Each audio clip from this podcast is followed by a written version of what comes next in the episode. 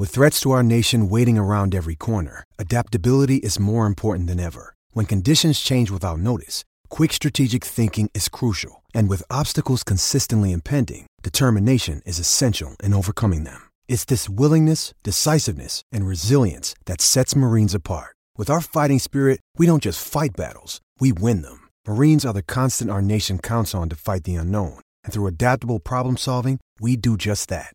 Learn more at marines.com. Dennis corner for Dirk. Five seconds. Dirk for three.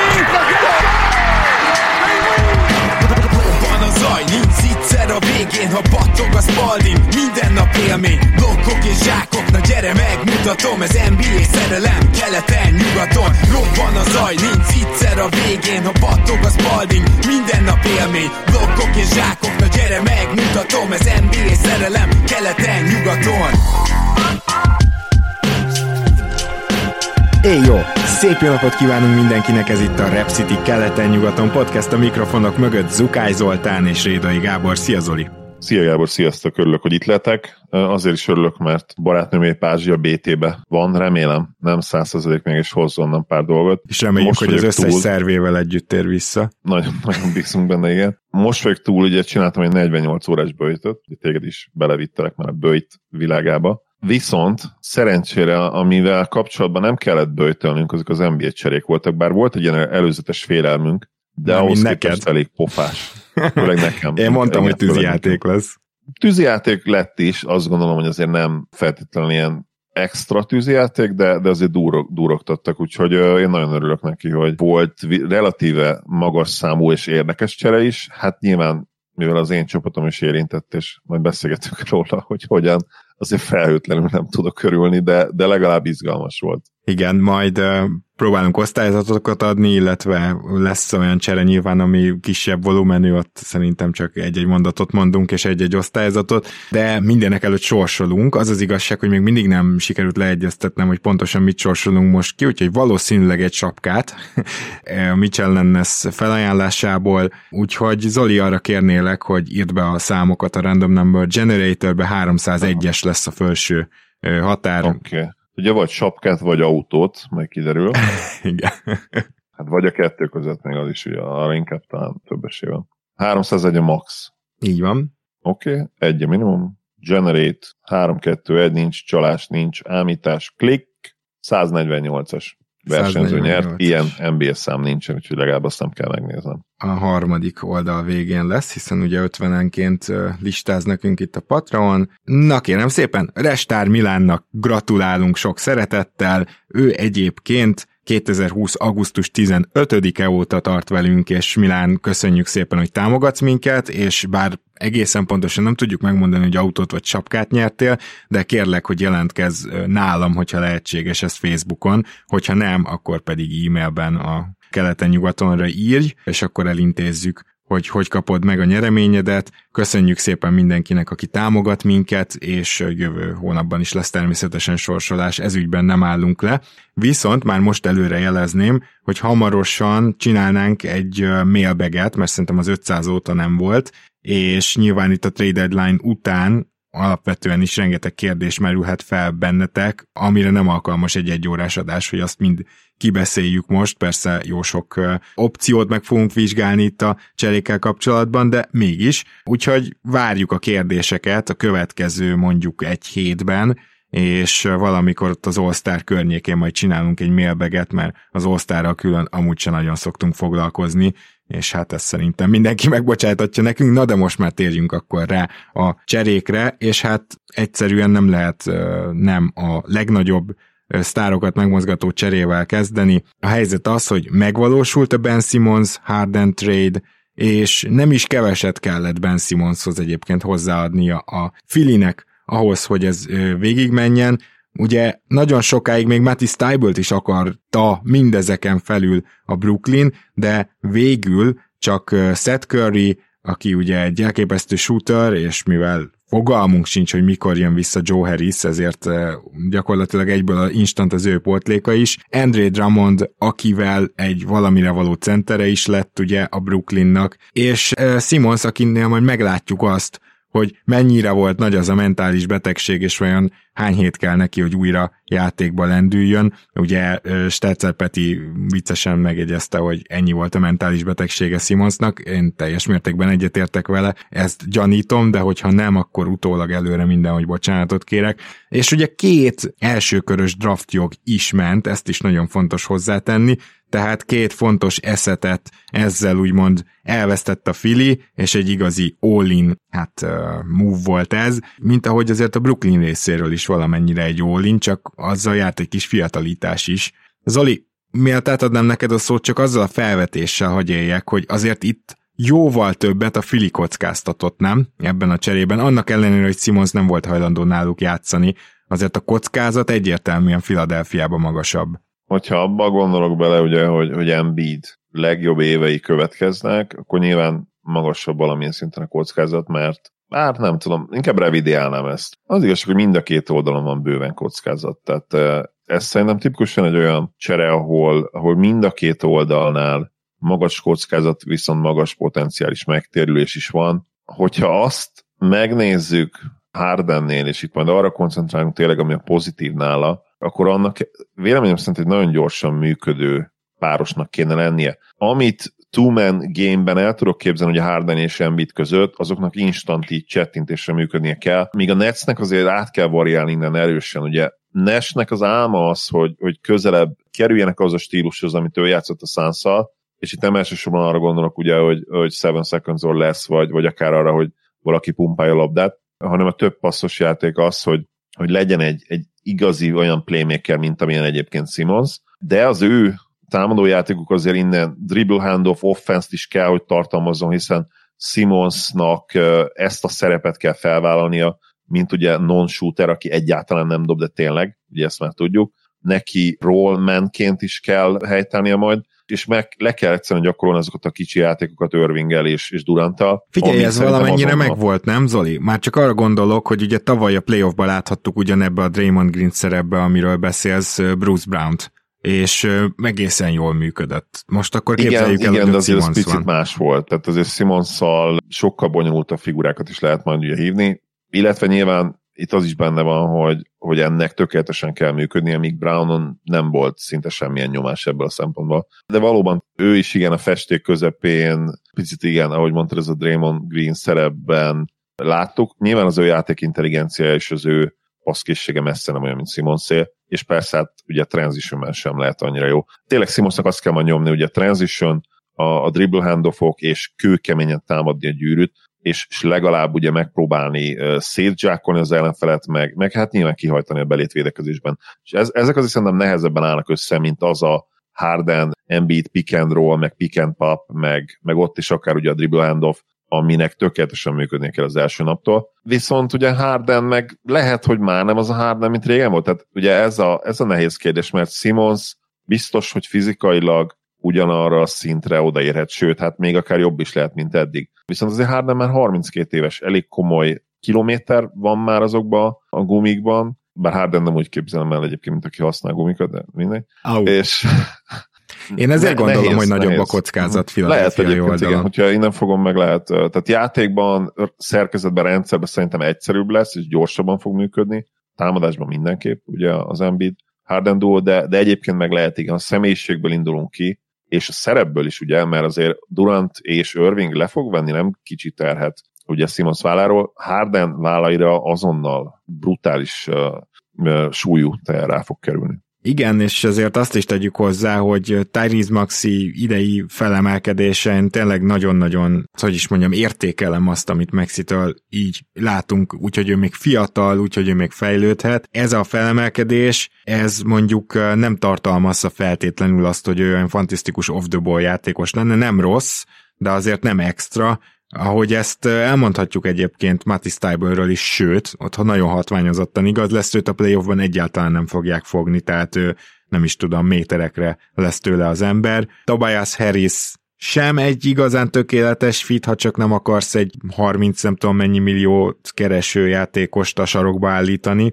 bár pedig ez lesz amúgy, ezt hozzáteszem, Szóval azért érdekes a Philadelphia, mert azért tökéletesnek messze nem mondható az a kiegészítő személyzet, aki a két sztár között van, vagy két sztár mellett van, és már ez is nehéz lesz, csak mondjuk ismervén azt, hogy Duck Rivers nagyjából hogy gondolkozik a spacingről, sehogy, tehát, hogy, hogy ismerve azt, hogy Duck Riversnél ez, ez kevésbé számít, és igazából az ő csapatai mindig is azzal operáltak, hogy oda kell érni a büntetővonalra, hát most gyakorlatilag a, a két legjobbja az NBA-nek ebben a kategóriában, ugye DeRozan mellett, ott szerepel a csapatában, és Daryl Mori pedig nagyon akarta Hardent, ő még nagyon bízik benne, ez is számomra teljesen kristálytiszta, pedig én már nem, már nem ezért nem kéne bízni a Morinak, félre ne értsetek, én már nem, sokan vagyunk így, akik azt látjuk, hogy Hardennek a fizikai visszaesése az a védekezését szarból vállalhatatlanná tette, és a támadójátékát pedig transzcendensből csak jóvá, vagy, vagy elit közelivé, és hogy most arra gondolni,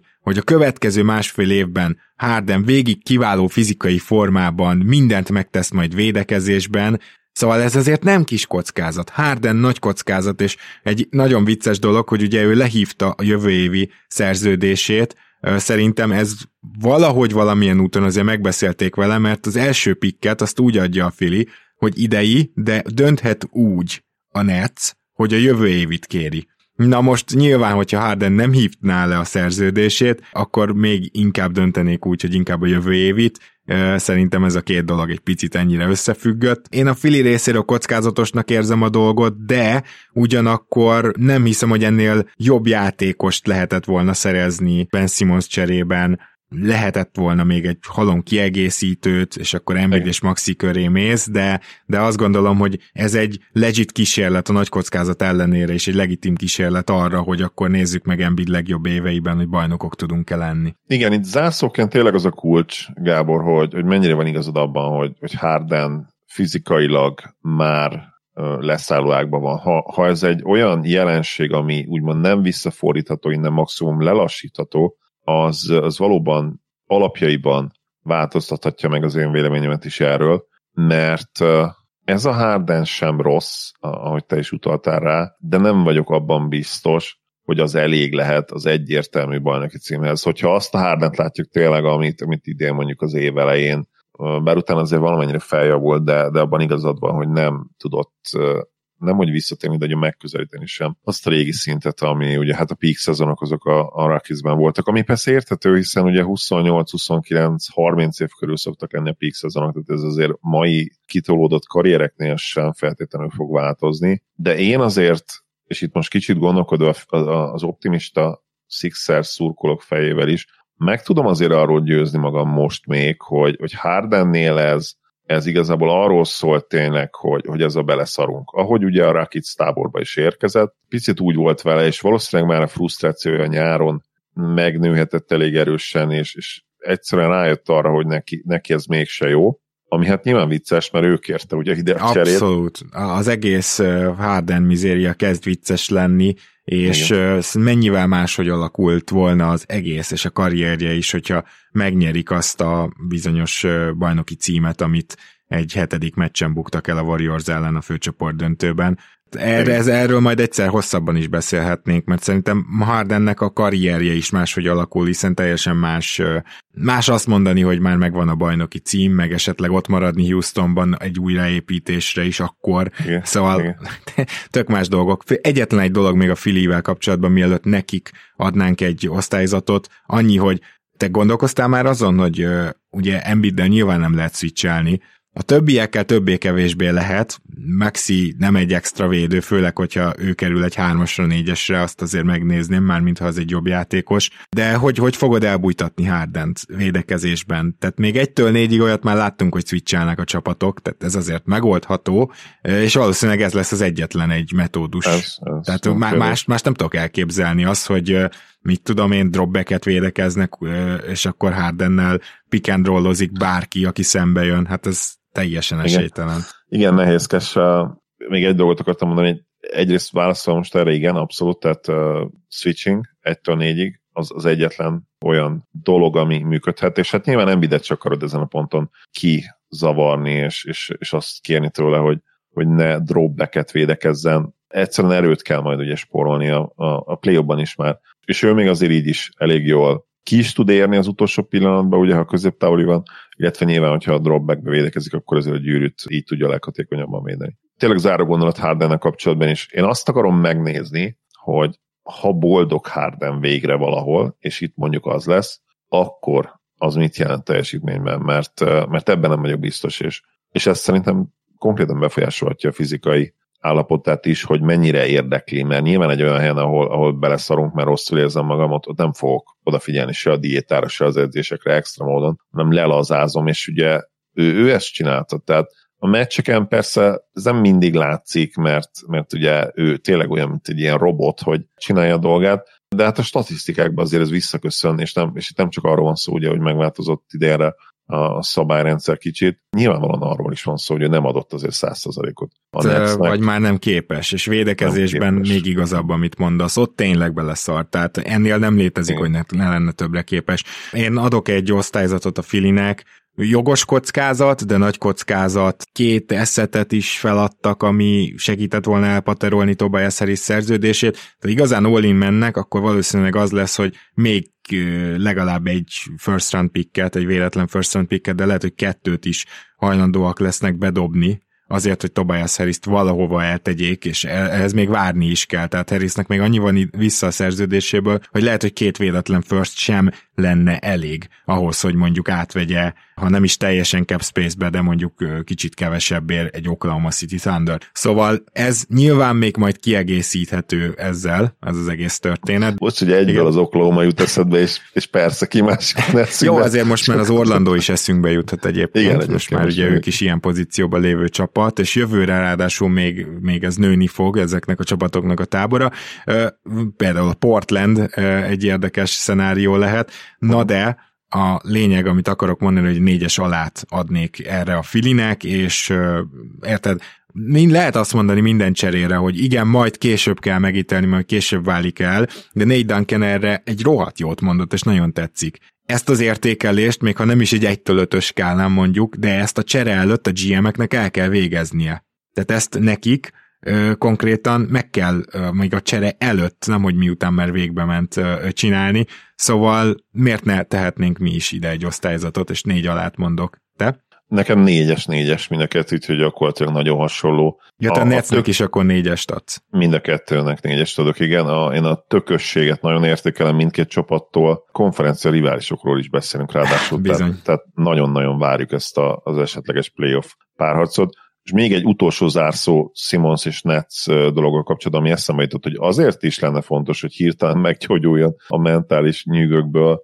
Simons, és én is előre elnézést kérek, hogyha tényleg egy, ez egy komoly dolog, hogy nyűgnek neveztem, mert hát basszus, ez egy, egy laza tíz vereséges sorozatban van a Nets, és Brutál. nagyon közeledik a play pozíció. Tehát az szerintem tök mindegy nekik, hogy egytől hatig hol végeznek, de hetedik, nyolcadik helyen nem akarnak végezni. Teljesen egyetértek, ráadásul úgy, mint ahogy a Lakers végül nem nyúlt hozzá a keretéhez, gondolom nem volt elég jó csere, úgy a Brooklyn nem maradt töketlen, és uh, hozzányúlt a kerethez, meghúzott egy nagy cserét, kapott ráadásul két firstöt. Ne felejtsük el, hogy ez mennyire értékes lehet, hogyha további erősítésekre lesz szükség.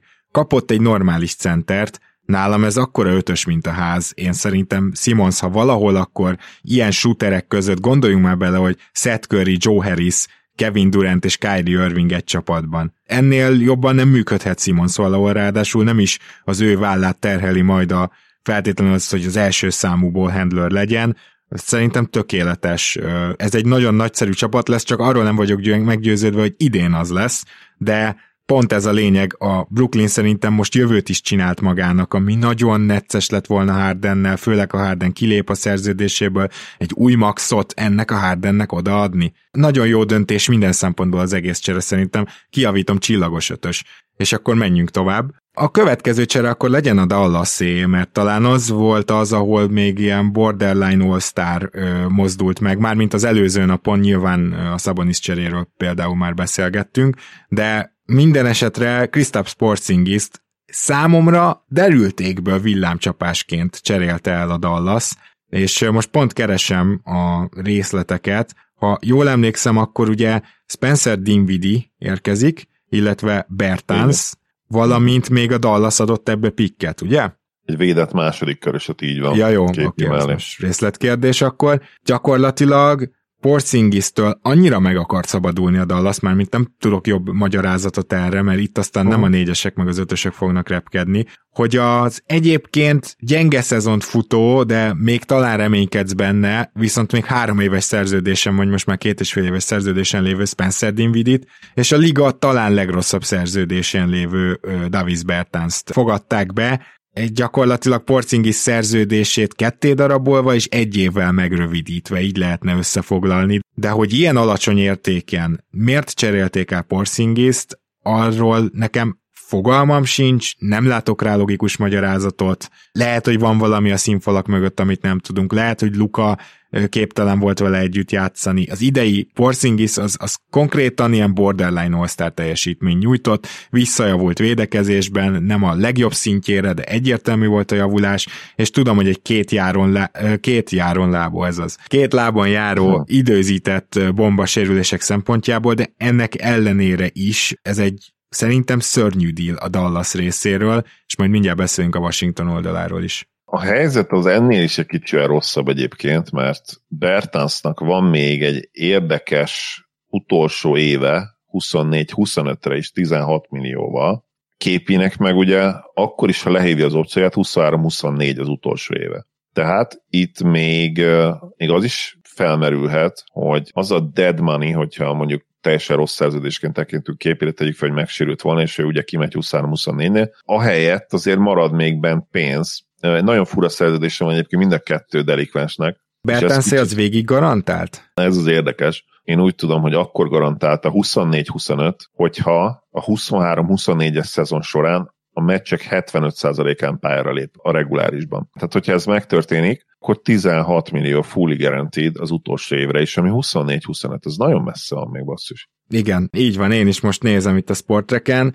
Hogyha szeretnétek szerződésekről minél pontosabb információt, akkor spotrek.com, tehát spotrac.com, ezt nagyon tudom ajánlani, vagy esetleg keressetek rá úgy, mint én, hogy egyből beírom a keresőbe azt, hogy mondjuk Bertans Spotrek. És nézd meg Gábor uh, Dinvidi szerződését, mert hasonlóan érdekes. Neki is konkrétan meccs számhoz van kötve az idei szezonban, meg a következő alapszakaszban.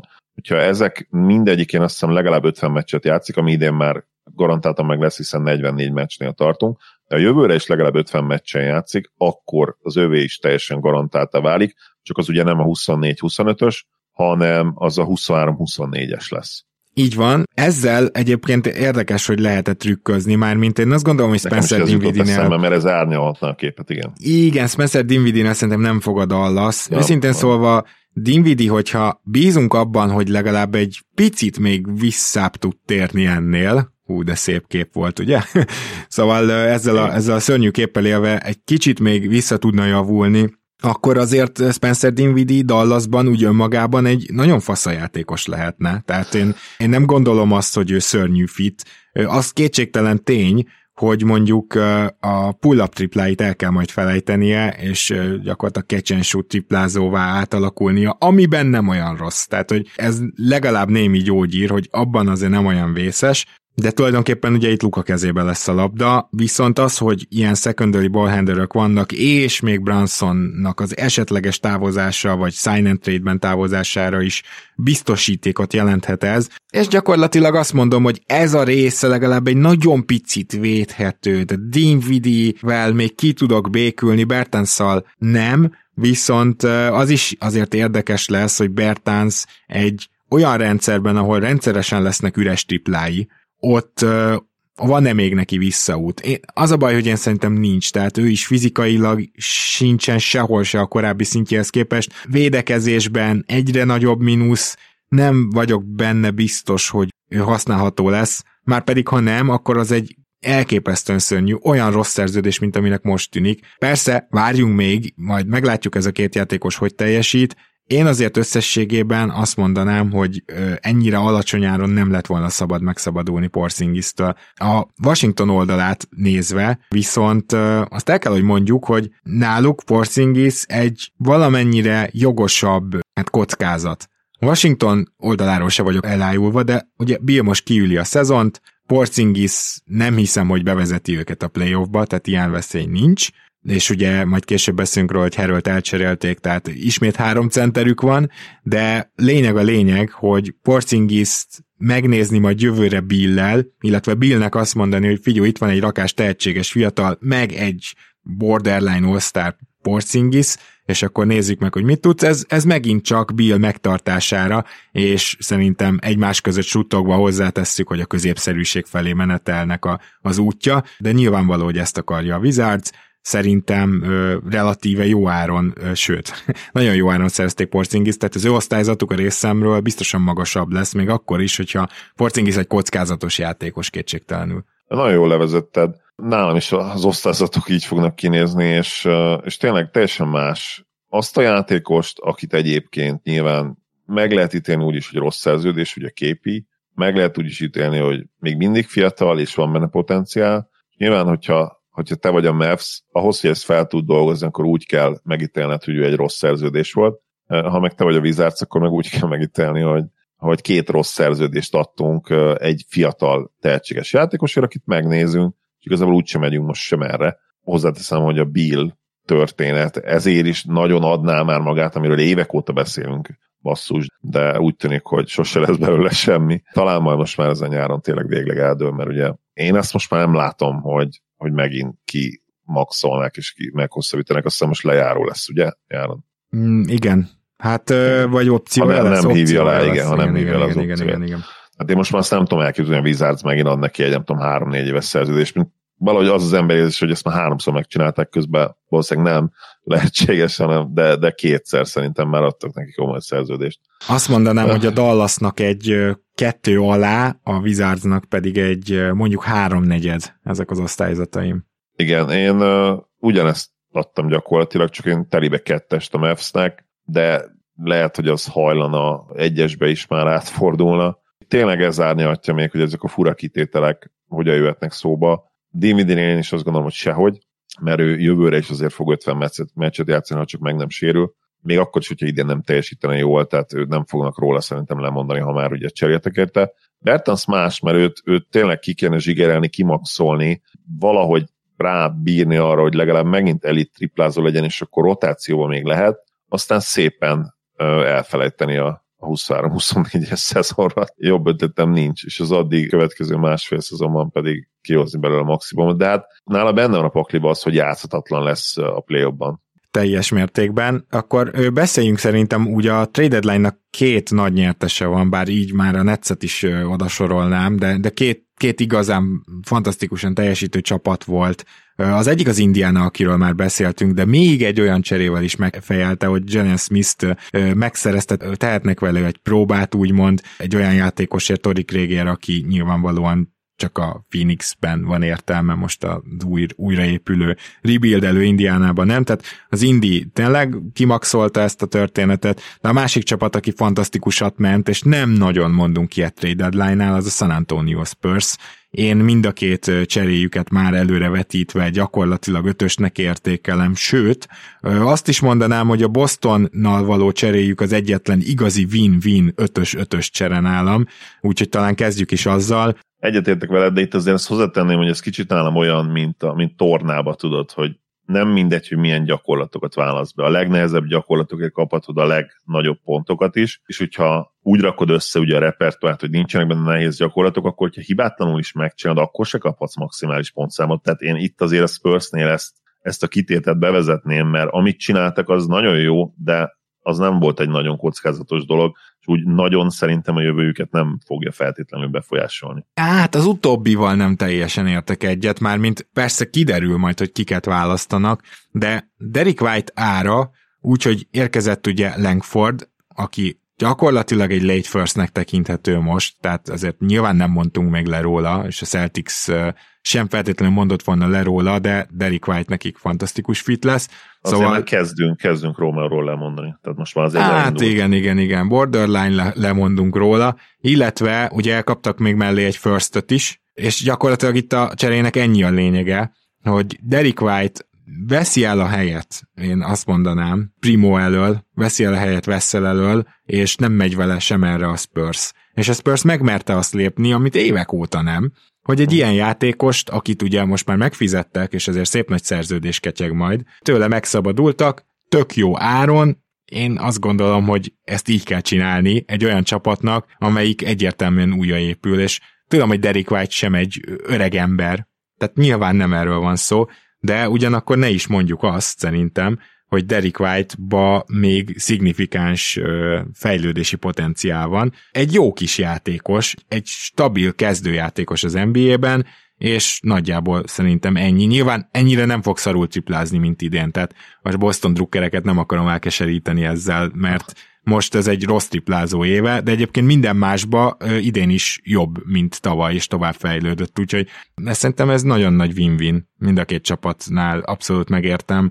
A Bostonnak is, hogy odaadta ezt az árat, illetve a Spursnél is, hogy bekaszírozott egy first Derek White-ért, és képes volt őt továbbadni ezért is adtam egyébként mind a két csapatnak négyes osztályzatot itt is. Nekem tetszik ez a Celtics szempontjából is. Amit meg a Spurs csinált, az teljesen jól lebontottad, minden szabaddal egyetértek, az, az szuper. Tehát ahogy mondtad, White elvette a helyet a fiatalabbak elől, bár ő sem öreg ember, de, de azért 27. Most már a Celticsnek a, a közeljövő timeline beleillik teljesen, meg fog próbálni mindent annak érdekében a Boston, hogy, hogy a play-offban relevánsak legyenek. Ugye a védekezés az borzasztóan jól összeállt, ebben nagyon-nagyon segíteni fog a, ugye a, a 27 éves kombó átvéd White. Támadásban nyilván kérdőjelesebb, főleg ugye a triplája miatt, de egész jó playmaker is idén, 5 assziszt környékén, vagy talán felette is átlagol picivel. Egyébként azért kicsit duplikálja ő Smartot, hogyha belegondolsz, nem? Tudom, hogy nincs kicsit olyan igen. szintű védő, de támadásban gyakorlatilag majdnem ugyanazt tudják. É, nyilván most én azért arra fogadnék, hogy White jobb shooter összességében, mint Smart az idei év ellenére is. Meg kicsit jobb a betörésekben is szerintem, és, a, és abban, hogy lefaltoltassa magát. Egyébként Smartnak is voltak ebből a szempontból jó évei, az idei nyilván az, az nála sem működik, de ahogy az egész Celtics támadójáték sem. Azt nem tudom, hogy ők egymás mellett egyébként mennyire lesznek majd hatékonyak ugye a backcourtban. Hogyha a small ball line van fent, Hát Most... a védekezés az gyakorlatilag még tovább erősödhet, hogyha azt Igen. veszed, hogy nem Schröder van ott, hanem White. Meg ugye Tice-t is vissza lehet rakni, amiről majd tényleg egy-két mondatot fogunk beszélni, az egy érdekes visszahozottal. Nem rossz azért, most ha belegondolsz, a, a, az, a, az a kezdő, ahol ugye ott van White, ott van Smart, ott van ugye két J, és Tice berakod ötösbe, azért az Nyilván triplázásban nem jó, de, de, de védő, playoff védekezésben igen. brutális, igen. Az nagyon kemény lesz, és már most is a Boston ugye a védekezésével megy. Nyilván Én egyébként most a feljavuló támadójátéknak köszönhetik az elmúlt, nem tudom, 14 mesből 12-t nyertek, vagy 11-et. Nagyon jó kis sorozatban vannak. Ehhez azért kellett az is, hogy a támadójátékuk is feljavult, de én abszolút megértem ezt a váltást. Arra leszek csak kíváncsi, ugye elcserélték Schröder gyorsan Tejszra, hogy ugye Tice emlékeztete még valaha arra a játékosra, aki akár a Celticsben volt, hogy miért mondom ezt? Azért, mert bődületesen szaridénye van Houstonban, amit valahol megért az ember, oké, okay, de egyébként pont nem ezt vártam tőle. Azt gondoltam volna, hogy mint, a, mint Kelly Olinik Detroitban oda jön és egyből hozza a kis saját erősségeit, ami Olinik esetében, hogy a playmaking például, meg a triplázás. Tice-ról abszolút nem tudjuk ezt elmondani. Ráadásul egy olyan fiatal van mögötte, Tice mögött, a Garubát most egy kicsit ideveltem, aki szinte Tice másolata, tehát Garuba pont olyan típusú játékosnak ígérkezik, mint amilyen Daniel Tice, tehát lett volna itt mentorálni. Menjünk tovább, mert volt egy másik cseréje is a Spursnek, amire én azt mondanám, hogy ez egy ötös hármas csere, és még egy kicsit jó indulatú is voltam a Raptorzal, ugyanis Ted Youngért kapott egy első köröst a Spurs, ha csak nem esik össze a Raptors, mert ez egy lottery védett első körös, tehát azért a Raptors főleg most ebben a 9-es win streakben nem, nem úgy fest, mint aki majd kiesik itt a, a nem tudom én, tizedik helyig hátraesik. Igen. Aztán majd meglátjuk, de őszintén szólva ez a cserének a lényege, mert Drew Eubanks is ment, meg Goran Dragic lejárója, akit egyből ki is fognak vásárolni, ugye Eubankset meg már kivásárolta a Raptors. Megy a Mavs-be szerinted egyből Dragic? Abszolút, szerintem az nem kérdés. Egyébként ez is, e, ez még, még rontana az osztályzaton, hogy akkor viszont Dinvidit hozod, mindegy, tényleg nem menjünk oda-vissza. Igen. De, de az is, hogy Ted Young, tudom, hogy régóta kérdezősködik Ujiri, és, és azt is lehet tudni, hogy Webster meg Ujiri egyszerűen nem hajlandó bizonyos ár fölött fizetni, tehát hogy lehet, hogy sosem láttunk olyan cseréket, ahol három draft picket odaad a Toronto Raptors, akármilyen sztárért, még, még ugye Kawaiért is inkább DeRozant és egy védett draft picket adtak, hogyha emlékszünk meg Pöltült. Szóval nem, nem az ő stílusuk, és lehet, hogy Ted Young ára túl nagy volt, de ennek ellenére az, hogy ők most kaptak egy gyakorlatilag más 31-33. helyezett pikket, mert megkapták a Detroit szeköngyét, majdnem firstnek lehet tekinteni, és ráadásul ugye spórolnak is vele. Az, hogy ők most önmagában is spóroltak, és annyival a luxusadó alá kerültek, hogy az idei 3,3 milliós mid-level exception maradékukat még el tudják költeni a kivásárlási piacon, ami nagy előny lesz, mert ez nem minimum. Tehát ez, ez volt nyilván mögötte a cél, de Ted Young. Ted Young érkezett, hány 3-as, 4-es, 5-ös poszton bevethető játékosa van a Raptorsnak. Gyakorlatilag ebből áll az egész rotáció. Én csak azt akarom mondani, hogy ami hiányzott a Raptorsnak, az egy valamilyen csereirányítószerűség, akár csak egy secondary playmaker, de valaki, aki a padról egy kicsit meg tudja tolni a csapatot támadásban. Akár egy scorer is lehetne, tehát akár egy Lou Williams típusú is, teljesen mindegy, csak amikor bejön a pad, akkor ne legyen instant halott a támadása a Raptorsnak. Ezt nem sikerült megoldani, és én nem látom, hogy Ted Young amúgy miben jelent majd előrelépést. Lehet, hogy Ken Birch 5 perce helyett ő lesz berakva 5 percre. Lehet, hogy a playoffba átveszi Achiu a helyét cserecenterként, de őszinte leszek, szerintem hiába szeretik nagyon Torontóban ezt a játékost, azért már nem a régi és félek tőle egy kicsit, hogy Ted Young hullája érkezett meg, most elnézést kérek a szörnyű képért Torontóba, és akkor viszont nem adtam volna oda egy első köröst, akkor se, hogyha ez csak mondjuk 10 hely hátralépést jelent a drafton. Egyetértek egyébként, és ha már hulla, ugye azért ez Goran Dragicsnál is felmerül, és Nico Harrison egyébként lenyilatkozta most egy pár órával ezelőtt, hogy ő úgy gondolja, ha ő, ő úgy gondolja, akkor lehet, hogy úgy is van, hogy a Mavs-nek megvan a kerete, és nem biztos, hogy, hogy egyáltalán le akarják igazolni Dragicsot, ami azért abban szempontból fura lenne, hogyha ő akar menni, és ugye Lukának kedvében akarunk járni, de az tény, hogy, hogy az a fit, ami a cserék előtt úgy tűnt, hogy megvan, most már azért nem egyre egyértelmű. Uh-huh. Ez is egy érdekes dolog lehet. A, a Spurs és, a, és ugye a Raptors csere Young vonatkozásában pedig igen, tehát ez a Ted Young nem az a Ted Young, aki két-három éve még a, a hihetetlen sokoldalú védekezés sérülés a, és a jó triplázásáról volt híres. Ez, egyszerűen, ez, ez már nem az a játékos, ez tök egyértelmű.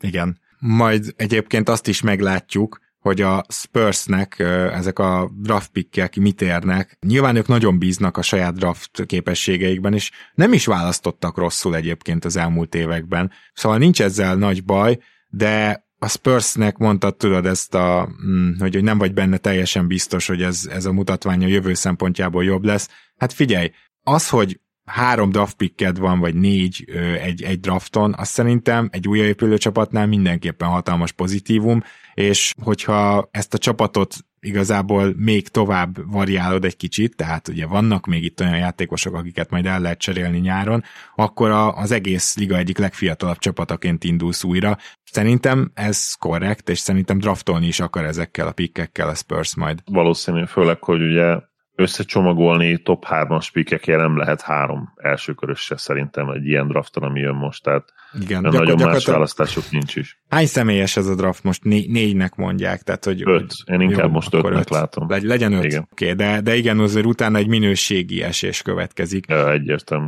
De a, a, hogy, a Spursnek van esélye azért ide bejutni, tehát hmm, még, még le lehet tankolni odáig. Lala barátunk írta, hogy azt hiszem ő vagy öt, vagy hat személyes draftnak hívta, talán ő hatnak, de legalább öt vagy hat, nem négy, az biztos. Most, most azért elég erősen úgy néz ki, hogy öt hat. Na beszéljünk a négy csapatos cserénkről, Zoli. Nem tudom, hogy osztályzatokat hogy fogunk erre osztani, de azért inkább a lényegesebb dolgokat említsük meg, hogy Dante Di Vincenzo-val annyira nem volt megelégedve a Bucks, hogy tényleg bedobta cserébe. Én ezt nem gondoltam volna. Most ő sérülésből tér vissza, tudom, hogy öregebb ruki volt, de azért ő még egy abszolút olyan játékos, akibe beleláthat az ember fejlődést. Elcserélte őt a Bucks, és a Detroit a clippers és a Kings-el cserélt, a Kingshez érkezett DiVincenzo, Trey Lyles és George Jackson, aki csomóan írták, hogy ez a két játékos már hulladék meg kuka, abszolút nem értek egyet, például az idei Trey Lyles-nak tök jó meccsei voltak, nem, nem kezdőjátékos egyik sem, szerintem egyébként nem kuka, és hagy mondjak ilyet. Az előző cserét nagyon lehúztam a Kingsnél, és Zoli te is, azért, mert a semmi felé tart de ez a csere szerintem fantasztikus, és megnyerték. A Bax kapja Szerzsi Bakát, és egy jövőbeli második köröst, ez lényegtelen. Magyarán a Bax gyorsan szerzett Divincenzon egy Lopez pótlékot, ha Lopez nem jönne vissza, ezt fontosabbnak tartották. A Clippers Rodney Hoodot és Semi Ojalejét kapta, ennek semmi értelme a Clippers részéről, csak be kellett semmi. szállni és a Pistons meg megkapta Marvin Beglit. Őt adták fel gyakorlatilag a Kings Dante DiVincenzoért. Kings meg a Pistons is szerintem ötös, tehát Marvin Begli, Marvin Beglivel a Pistonsnak abszolút érdemes próbálkoznia, és megnézik, hogy majd működik-e akár Stuart mellett, akár Stuart helyett. Se, semmi kockázat, a Kings pedig kapott egy olyan Dante DiVincenzót, aki ha nem is egy az egybe fogja majd pótolni nekik Buddy Hildet, de védekezni nagyon jól tud, és szerintem egy jó kiegészítő a meglévő mag mellé. Én ennyit tudok ehhez hozzáfűzni, még a Bucksnak adok egy kettest, a Clippersnek meg egy nincs osztályzat, osztályzatot. Igen, a Clippers az gyakorlatilag irreleváns, tényleg ebben a cserében nem is érdemes osztályozni őket. Ők is valószínűleg csak azért vettek részt benne, hogy hát oké, okay, akkor segítünk mélyre, és ne rajtunk múljon. Lehet, hogy valami jövőbeli ígéret. Igen, majd... majd egyszer egy második köröst kapnak, vagy egyszer majd ők dampolhatnak. Begli a legérdekesebb, legizgalmasabb része ennek a cserének számomra, hogy mit tudnak esetleg a Pistonsnál kihozni belőle, főleg úgy ugye, hogy, hogy top picket várnak megint, ahová hát az ő posztjára húzhatnak majd. És lehet esetleg, hogy azért is lépte meg ezt a Pistons, mert annyira beleszerettek mondjuk egy Shadon Sharpba, vagy egy Jadon Ivy-ba. Tehát ez, ez egy nagyon-nagyon érdekes Mm, bocsánat, aki, aki olyan hallgatónk, hogy esetleg nem vágná még csípőből ezeket a neveket, egyrészt hamarosan vágni fogja, hiszen beszélni fogunk róla Más majd más Madness környékén, de másrészt pedig az a lényeg, hogy ugye alapvetően magas emberek vannak a draft elején, de most bekúszott egy-két olyan játékos, aki, aki nem feltétlenül magas ember, de nagyon nagy emelkedésbe van, maradjunk ennyiben. Így van, ugye Jabari Smith, Chet Holgram, akik most ugye az első két helyen vannak, esetleg még ugye jöhet oda Banchero is, akit most ötödik helyen jelölnek, viszont van két nagyon szuper tátvédünk, Shadon Sharp és Jadon Ivy, akikhez elég, elég komoly ilyen comparisoneket raknak már most oda, tehát ilyen Brandon Roy, meg D. Meg ilyen nevek repkednek. Meglátjuk, hogy, hogy, hogy mit tudnak csinálni nyilván a szezon hátralévő részében és egyébként hozzáteszem, hogy nagyon érdekes prospektek vannak még azért a, a hat felett is, de nyilván ott azért már az upside-ot nem feltétlenül látjuk annyira. Aki számomra még este kivétel az egyébként Adrian Griffin Jr., akinek hihetetlen, de tényleg hihetetlen készségei vannak, fizikai is és egyéb, de gyakorlatilag folyamatosan sérült volt. Tehát ott nála az a, az a hihetetlen nagy kérdője, hogyha, hogyha ez nem lenne mellette ez a, ez a folyamatos sérülés, akkor ő is ott lenne a valószínűleg a legeslegjobb prospektek között. Na hát elképzelhető, hogy ez van mögötte, én ezt nem tudom pontosan, de minden esetre így is úgy is egy ingyen kísérletez nekik Beglivel, és gondolom abban is egyetértesz, hogy Sacramento-nak milyen prima fit lehet majd Di Vincenzo. Egyébként még korban is illik ugye Fox és Sabonis mellé. Di Vincenzo szerintem a liga bármelyik csapatában jó fit lehet, hogyha visszanyeri a, a sérülés előtti formáját, úgyhogy ezzel szerintem nem lehet nem egyetérteni. Hmm. Tényleg szó szerint mindegyik csapatban jó lenne. Akkor a Suns oldaláról már vizsgáltunk egy cserét, csak ott nem adtam a Sunsnak osztályzatot, pedig szerintem az, hogy Jalen Smith és egy második köröst odaadott Tori Krégért maximum egy hármas, de inkább kettes a részemről, de én sokkal többet látok Jalen Smithbe, mint bárki a Suns vezetőségéből, hiszen már másodéve után nem adták meg neki a azt hiszem a negyedéves opcióját, nem hívták le, és még második köröst is adtak. Én nem tudom, Tori Craig tavaly mennyit tudott segíteni, valamennyit azért igen a rájátszásban, most megint megpróbálkoznak vele, majd, majd meglátjuk, hogy lesz ennek a cserének valós értéke azon kívül, hogy két fiatal vagy két eszetet feladtak. Viszont a másik cseréjük az, hogy Phoenixbe került Washingtonból Aaron Holiday, és kb. készpénzt kapott érte, mármint a Washington. Nos, megértem azt, hogy a Washingtonnak innentől miért nem kell Aaron Holiday, viszont a Sunsnak szerintem ez baromi jó biztosíték, mert Payton rohadtul nem jött be, és ez, ez a csere nagyon tetszik. Payton egyértelműen problémás, és hát ugye Payne pedig nem tudjuk, hogy most ezek a sérülések mennyire lesznek esetleg tartósak. Ha, ha véletlenül az lenne, nem úgy néz ki egyébként, meg nem is gondolom azt, mert nem sérülékeny játékos egyébként ő, mert nincs akkora hatalmas mintánk ugye az NBA-ben. Ha, hogyha ott esetleg folytatódna, akkor szerintem egy az egybe én el tudom képzelni, hogy azt a szerepet akár át tudná venni erre idén, most viccen kívül. Tehát amit Payne csinált a play az nyilván impresszív, egy, egy majdnem bajnok csapatban nagyon nagy terhekkel a vállán, mert időnként tényleg neki kellett a, ugye a második sorban konkrétan megváltoztatni a, a, a meccsnek az alakulását, és, és ebben nagyon jó is volt. De szerintem, ha egy vákumban nézem, még azt is látom hogy Jaron Holiday van annyira jó játékos. Nyilván nem kapott most olyan lehetőséget, de, de mint, mint triplázó nagyon-nagyon ígéretes. Azért ugye 36,9%-os karrier, néztem most a, a statokat az adás előtt, és hát még mindig csak 25 éves. Beszéljünk még a Washington másik mozgásáról. Montrez Harrellre ezek szerint nem igazán volt ö, reális, ö, hát hogy is fogalmazok, érdeklődés.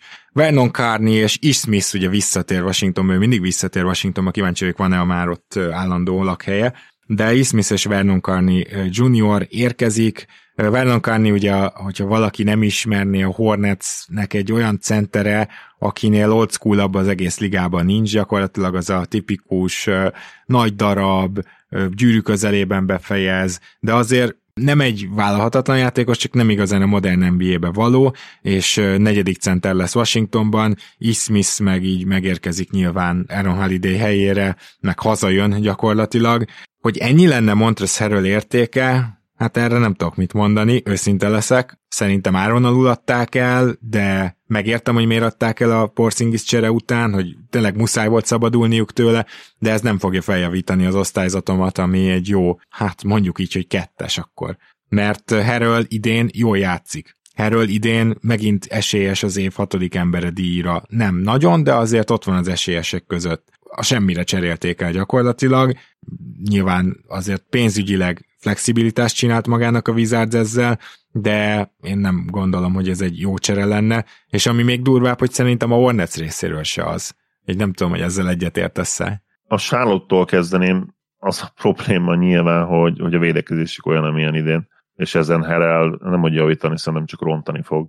Úgyhogy én is kettes tudok adni, még akkor is, hogyha támadásban persze nagyon-nagyon jó lob célpont lesz. Ja, már mint a Charlotte-nak adsz kettest?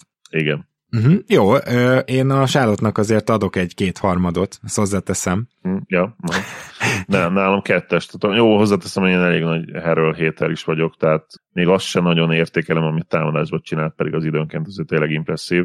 Illetve valahol nem fura az számodra, hogy, hogy van egy csapat need, ami egyértelműen védekezés, és akkor cserélsz egy herelért, tehát miért? Valahogy Abszolút fura. Szem, szembe megy az egésszel, nem? Hát uh, itt az a helyzet, hogy ugye ez kiszivárgott, hogy Pöltölért tárgyaltak a spurs csak a Spurs Pöltölnek is nagyon megkérte az árát, úgyhogy még PJ Washington is ment volna, meg egy first, és a, ezzel besokalt a, a Hornets, de őszintén leszek, szerintem ki kellett volna azt fizetni. Pöltől fantasztikus fit lenne oda, megoldana sok problémát, még nem öreg egyáltalán, abszolút illik a, a társasághoz. Egyébként, ha jól emlékszem, fiatalabb, mint Harold, tehát innen meg pláne illik. Fiatalabb 27, ugye, Pearl. És uh, Harold egyébként mennyi időst, azt tudod fejből? Most megnézem, de... 30-ra emlékszem. Az tök kemény, tehát egy fogalmam nincs, konkrétan 25 és 30 között bármi lehet, de 28 éves. Jó, tehát akkor ez igazából egy-másfél év van csak köztük. Nagyjából akkor egy évesek Én azt gondolom, hogy mégis sokkal jobban tapsoltam volna akkor, hogyha Pöltülért a nagyobb árat odaadják, így viszont azért nem tudom nagyon lehúzni a cserét, mert a, a gyakorlatilag a semmiért szerezték meg Herölt, és nyáron azért nem lehetetlen őt tovább cserélni. Bocsánat, ő Heröl lejár. Úgyhogy lehetetlen tovább cserélni, majd eldönthetik, hogy megtartják-e. Mondjuk ilyen szempontból akkor megért egy próbát, akkor feljavítom hármasra ezt az osztályzatot, mert akkor mégiscsak azt mondhatjuk, hogy ha már nem sikerült védekező centert szerezni, legalább a semmiért egy olyan centert szereztek, aki lejáró, és megnézhetik fél évig, sőt, három negyedig egészen felhúzom. Nekem az ilyen kettő-kettő, minden, sem értem a csere Jó, az a durva, 58 perce podcastelünk, és nagyjából kifogytunk a cserékből. Van-e még olyan, amit meg kéne mindenképpen említenünk, nézzünk gyorsan körül? Említettük, hogy nem nagyon fogjuk megemlíteni, aztán kicsit beszéltünk a Celtics és a Rockets cseréről. Igen, ott csak a Rockets szempontjából érdemes megnézni azt, hogy végül is Schröder Ja, tehát nekik mi értelme volt a cserének? Ez, ez az, amit nem teljesen értek, mert hogy nekik teljesen mindegy, hogy Schröder ül a padon, vagy Tejsz a szezon hátralevő részében. Nem? Hát gondolom, nyilván itt az, az hogy már ismerik Tice-t, és bíznak abban, hogy, hogy védekezésben tud segíteni. Nem, nem, a Rakit szempontjából. Ja, a Rakit szempontjából. Fogalmam sincs. Nem, de most tényleg. Meg. Érkezett nekem is, egyébként... Nekem is ez jutott eszembe, hogy nem tettek egy szívességet Daniel Tejsznek, de hát alig. Nem tudom. Még, mi, mióta van ott Daniel Tejsz, meg egy német csávról beszélünk, miért akarnám? Érkezett Kánter, akit ki fognak vásárolni, egyébként mondjuk nagyon vicces lett volna Sengünnel egy csapatban, de mindegy, és Bruno Fernando, aki szintén nem oszt, nem szoroz egy olyan poszton, ahol teljesen tele vannak. Én azt se zárom ki, hogy Schrödert is ki fogják vásárolni, Szóval, hogy ezt miért csinálta a Houston, azt már egyszer valaki mondja el nekem, mert halvány fogalmam sincs. Jó, oké, értékre akarták váltani Tejsz, de ez jelzem nem sikerült. Úgyhogy erre adnék egy kettest. Nem tudom, azt hiszem, hogy sikerült végigmennünk az összes cserén tegnapról. Azért ez egész szép teljesítményi egy óra alatt, nem gondolod, Zoli? Esetleg még ugye beszéltünk a, a tovább cseréről, mert ez vicces volt, tudod, a Nickel Alexander Ó, igen, szóval ugye nyilván akart valamit kezdeni a jazz ezzel a helyzettel itt Inglesnél, és hát Ingles lejáró sérült a szezon végéig, tehát csak igazából a szerződését cserélték el annyira, hogy Ingles állítólag folytatja a rehabját a jazznél, és nyáron majd kisebb összegért szeretne leszerződni, úgyhogy ez valahol egy nagyon vicces helyzet, tehát gondoljunk Igen. bele, hogy lesérül a játékosod, de kapsz érte valamit, de ő még csak el se utazik a városból, gyakorlatilag épp, hogy nem egyz a többiekkel, és az is csak a sérülése miatt, úgyhogy ez így nagyon vicces, és ilyen szempontból azért az, hogy akár egy Nickel Alexander Walker, de tényleg bárkit is kapott a jazz, az, az ő részükről már nekem nem fogja lehúzni ezt a cserét, hanem hogy a Portland egészen pontosan mit csinált itt, azt azon kívül, hogy 5 milliót még spórolt. Miért nem sincs. nézed meg azt, hogy mit tudsz kihozni ugye Nikelból? Ne, nem értem őszintén. Hogy miért nem tudod megnézni? E, ez a hátralevő 20 Ő nagyon friss meccs. elsőkörös, nem? Ő 20, 2020 Igen, igen, igen, igen.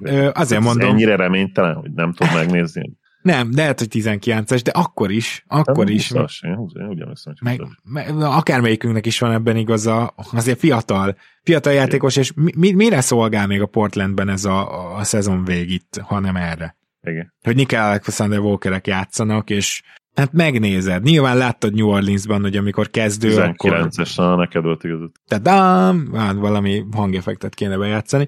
Szóval, szóval igen, tehát teljesen mindegy, eznek a 20 meccsnek annyi az értem, hogy minél rosszabb legyél, de tényleg minél rosszabb, ahhoz elvileg segítségni kell Alexander Walker, meg testközelből is megnézhessd azt, hogy, hogy lesz-e még belőle konzisztensen dobó játékos. Úgyhogy teljesen értetlenül állok a dolog előtt. Még... És akkor ezzel szerintem ténylegesen kivégezték az összes cserét. Igen, mit gondolsz?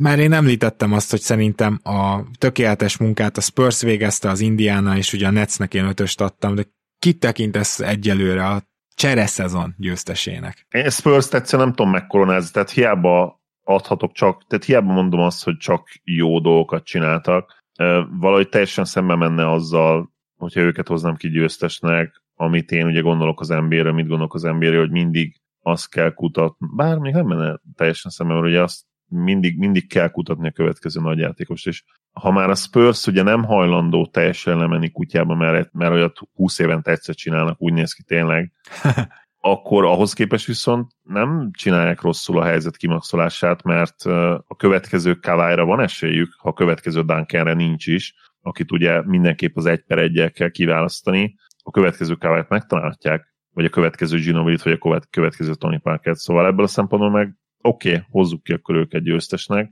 de ilyen megosztott dobogó legfelső foka nálam egyszerűen a Sixers és a Nets is, mert tényleg tisztelem azt a tökösséget, hogy ők egymással cseréltek, és ritka az ilyen csere, ahol mind a két csapat még ez is, ez ugye Tóth Attila barátunk írtam, hogy nem lehet mind a két csapat győztes, és ebben mondjuk igaza van, de egyszerre nem lehetnek győztesek, de mind a két csapatból ki tudjuk nézni, hogy győztes lesz, és ez szerintem fontos. Mert ez azt jelenti, hogy azért mind a kettő döntés mögött ott van a lehetőség annak, hogy, hogy jól csinálták a, a munkájukat, és megindultak előre. Ez a lehetetlen helyzet, ami volt ugye Hardennel is, csak még nem bontakozott ki annyira, mint a Simons féle helyzet, de hasonlóan lehetetlen volt, és, és maximum nyáron Harden megint ugye csinálta volna a zsaroló játékot, hogy oké, okay, akkor én most lelépek, és akkor ráadásul még oda cseréljetek el, ahova én kérem. Aha. Amit megtett volna Netsz, hiszen akarsz értéket kapni egy Hardenért valahogy, ha már annyi rohadli, rohadli, rohadli földi elszólás pikket odaadtál érte. Ez a három csapat szerintem, aki úgy igazán kitett magáért. Jó, akkor ezzel lezárjuk most a trade deadline elemző adásunkat, de hogyha még akár cserékkel, akár új onnan kialakult rotációkkal kapcsolatban szeretnétek kérdezni tőlünk, akkor kérlek ne habozzatok Patronon írni nekünk, és fogadjuk a kérdéseket, feldolgozzuk őket. Még egyszer gratulálunk a mai nyertesünknek, és Zoli, köszönöm szépen, hogy ma is itt voltál. Örülök, hogy itt lehettem. Szia Gábor, sziasztok! Kedves hallgatók, jövünk a jövő héten is kétszer, ahogy azt megszokhattátok, és ugye lesz egy all szünet majd az NBA-ben, úgyhogy lehet, hogy akár a kérdésekre, akár lazább témákra is sor kerülhet, majd tervezünk valami izgalmasat. Ismertek minket, úgyhogy remélem, hogy ezt el is várjátok tőlünk. Minden jót kívánunk, sziasztok!